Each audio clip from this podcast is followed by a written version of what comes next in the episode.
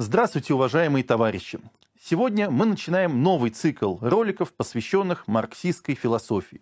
К сожалению, в нашем обществе отношение к философии не всегда адекватно ее значимости. Не секрет, что многие считают философию разговорами обо всем и ни о чем, противопоставляют философию конкретно научному знанию и вообще считают, что философией не надо заниматься, пустая трата времени. В наших роликах мы постараемся показать, что подобный подход в высшей степени несознательный, а сама философия является важной составной частью марксистской теории. Для этого нами будут рассмотрены такие вопросы, как что такое философия вообще, зачем она нужна, в чем особенности марксистской философии, что такое диалектика и метафизика, что такое материализм, идеализм и многие другие вопросы философии. Сразу хочу оговориться, что в нашем цикле речь будет идти в первую очередь о марксистской философии.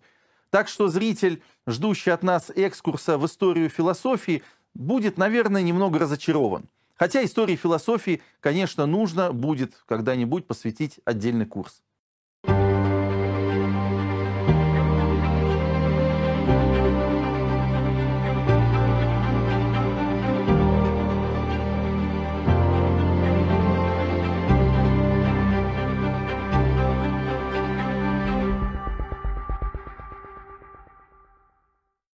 В сегодняшнем ролике мы разберем несколько вводных вопросов, а именно, когда и при каких условиях возникла философия, что изучает философия, в чем особенности философского знания и зачем нужна философия. Отвечая на первый вопрос о появлении философии, общепринято, что возникла философия около двух с половиной тысяч лет назад в Древней Греции на западе и Древней Индии и Китае на востоке. Тогда философия заменила собой господствующую до того момента мифологическую форму общественного сознания. В отличие от мифологии, философия является теоретической формой отражения действительности. То есть действительность отображается не в форме сказаний, вымышленных мифов, сказок и так далее, а в форме логически упорядоченной системы категорий. Категориальное мышление является зачатком теоретического мышления и научного познания – ну, собственно, неспроста, в общем-то, философия и наука до поры до времени шли рука об руку, и научное знание развивалось в недрах философии, и до поры до времени философия и наука выступали в известном смысле синонимами. А видные философы древности были одновременно и видными учеными того времени. Мышление в категориальной форме позволяет сделать важные обобщения, выявить наиболее существенные тенденции и противоречия в развитии тех или иных явлений – в этом смысле сам факт появления философии как новой формы общественного сознания и мышления явился следствием развития самого общества. А в каком состоянии было тогдашнее общество? В обществе были относительно, ну, относительно первобытно-общинного строя, разумеется, развитые производительные силы. В обществе имело место общественное разделение труда, в частности, что немаловажно, разделение на умственный и физический труд, родоплеменные отношения – распадались, появились товарно-денежные отношения и частная собственность. Общество было уже классово-антагонистическим, на рабовладельческой стадии своего развития, что позволяло освободить небольшую часть людей для занятия умственным трудом. Конечно, это были выходцы в основном из господствующих классов, но, тем не менее, в этом смысле можно говорить о некоторой прогрессивности рабства. Энгельс по этому поводу писал только рабство сделало возможным в более крупном масштабе разделение труда между земледелием и промышленностью. И таким путем создало условия для расцвета культуры древнего мира, для греческой культуры. Без рабства не было бы греческого государства, греческого искусства и греческой науки. Без рабства не было бы и Римской империи. А без того фундамента, который был заложен Грецией и Римом, не было бы и современной Европы. Нам никогда не следовало бы забывать, что все наше экономическое, политическое и интеллектуальное развитие имеет своей предпосылкой такой строй, в котором рабство было бы в той же мере необходимо, в какой и общепризнанно. В этом смысле мы вправе сказать, без античного рабства не было бы и современного социализма. Таким образом, философия возникла уже в классово-антагонистическом обществе и само ее возникновение отражало новые потребности и запросы общества. запросы в более совершенной форме мышления, чем была мифология. А что изучает философия? Буквально, в переводе с греческого, философия переводится как «любовь к мудрости». Однако для древних греков мудрость означала не просто рассуждение обо всем и ни о чем на заваленке, об, об общих вещах в целом. Мудрость у древних греков означала фундаментальное и глубокое знание предмета. В дальнейшем предмет философии изменялся, и в истории философии сложилось несколько подходов к его определению. Условно можно выделить онтологический подход, который связывал философию с учением о всеобщем, о бытии, ну, например, Аристотель его представитель. Антропологический подход, который связывал в первую очередь философию с человеком, с познанием природы человека. Ну, в какой-то мере можно отнести к этому подходу Фейербаха.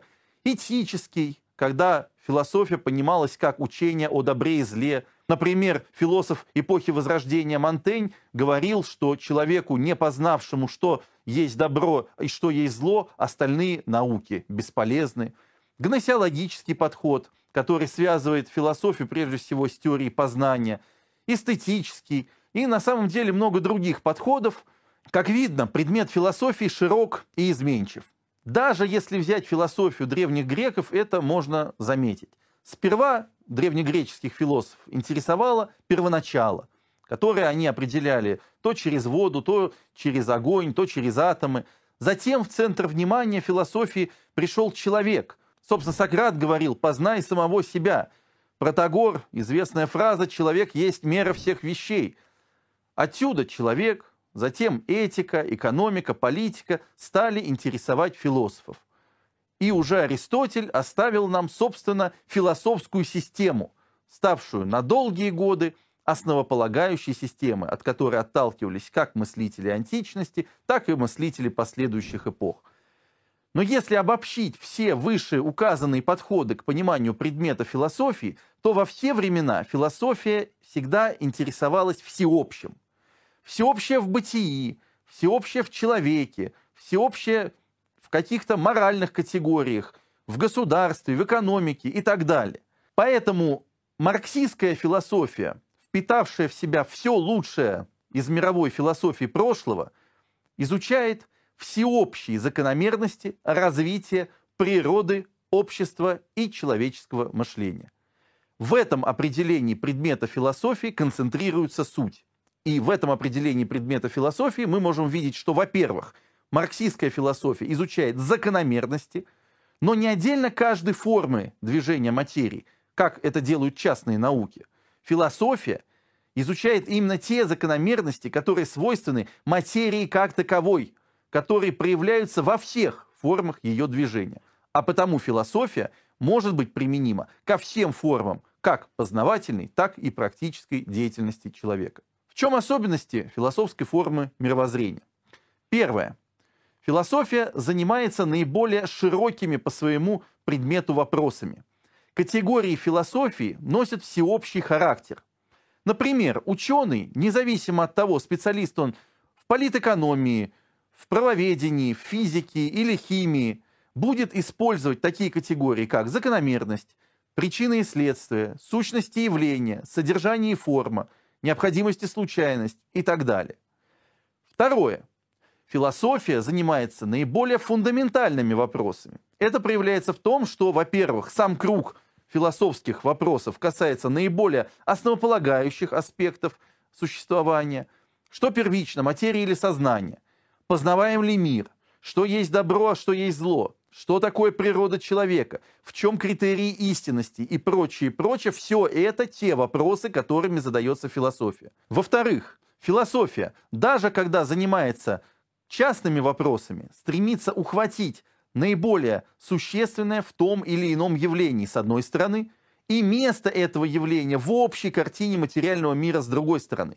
В этом смысле сегодня философию нельзя изучать в отрыве от конкретно научного знания. Однако важно видеть и специфику философии, которая заключается именно в том, что она изучает всеобщие закономерности.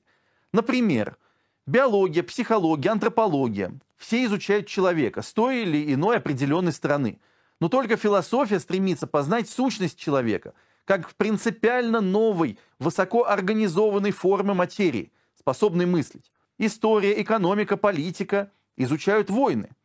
Но именно философия заботится о таких вопросах, как вопрос о сущности войн.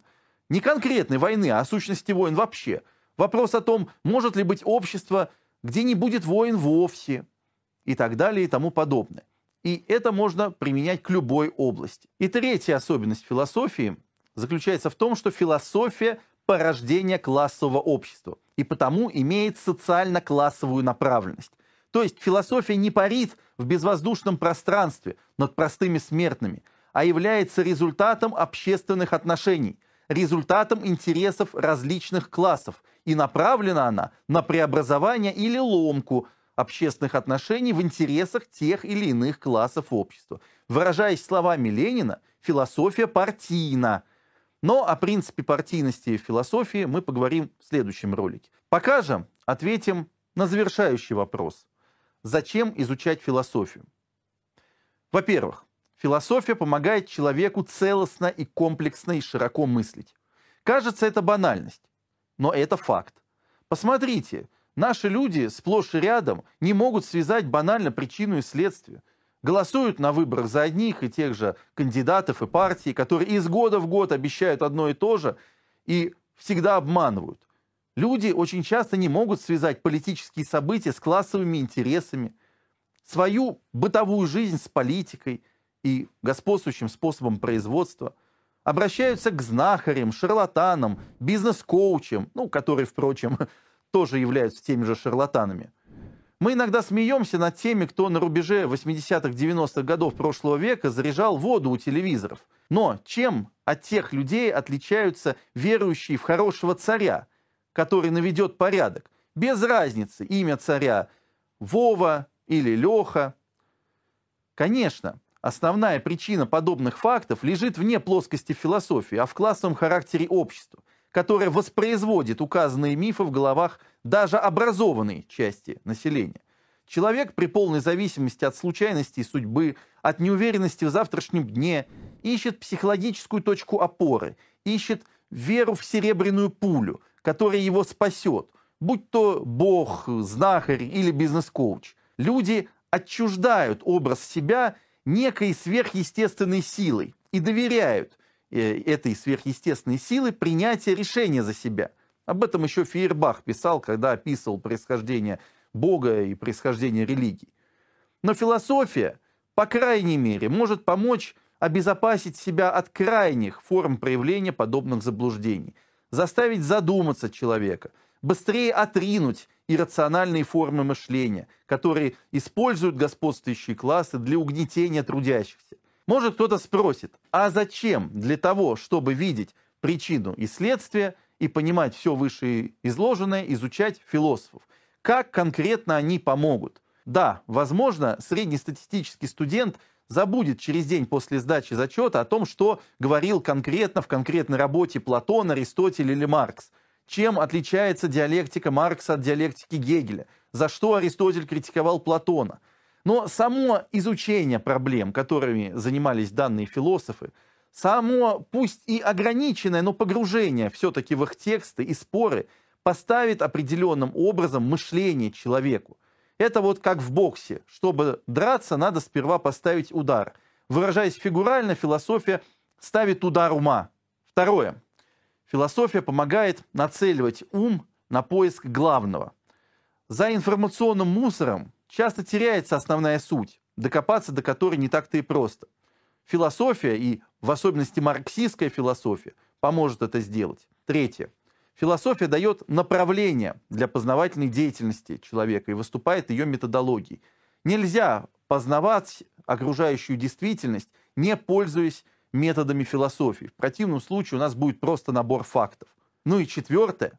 В политике философия позволяет правильно распределять силы, оценить обстановку, рассчитать направление главного удара, выбрать свою социальную базу, отличить то же самое следствие от причины и правильно оценить те или иные политические события. Очень часто политические активисты, не понимая сути вещей и не владея философским мышлением, бегают по кругу, пытаются хоть что-то делать, лишь бы что-то делать. Человек, овладевший и понявший марксистскую философию, всегда сможет отличить причину от следствия в политике, увидеть основные тенденции и противоречия в политических и экономических процессах, а потом сможет максимально правильно использовать имеющиеся силы и ресурсы для практической борьбы. Опять же, такая способность обусловлена не одним лишь знанием философии, но знание и, главное, понимание философии всяко будет способствовать от многократного повторения одних и тех же ошибок и наступления на одни и те же грабли. Таким образом, философия нужна человеку в его повседневной жизни и его познавательной, в том числе научной, деятельности, а также политической практике классовой борьбы. Философия дает такое направление для работы ума, которое лучше всего способствует постижению главного, всеобщего, и отсюда помогает правильно разобраться в частностях. Подписывайтесь на каналы «Простые числа», «Российский трудовой фронт», «Красный поворот» и «Политпросвет». Тех из вас, кто захочет поднять свой уровень теоретических знаний в области марксизма – на более высокую планку, я приглашаю на онлайн-кружок «Политпросвет» по изучению марксизма, который проходит два раза в неделю по выходным на платформе Discord в 12 часов. Тех же, кто помимо этого дозрел и до практической работы, призываю заходить на ресурсы Российского трудового фронта и выбирать направление работы для приложения усилий. Работы хватит на всех. Главное помните, что если хотите овладеть хорошо и всесторонне марксистской теорией, одними книгами и роликами ограничиться не получится. Нужно личное включение в практику классовой борьбы. Ведь, как известно, практика без теории слепа, а теория без практики мертва. До новых встреч!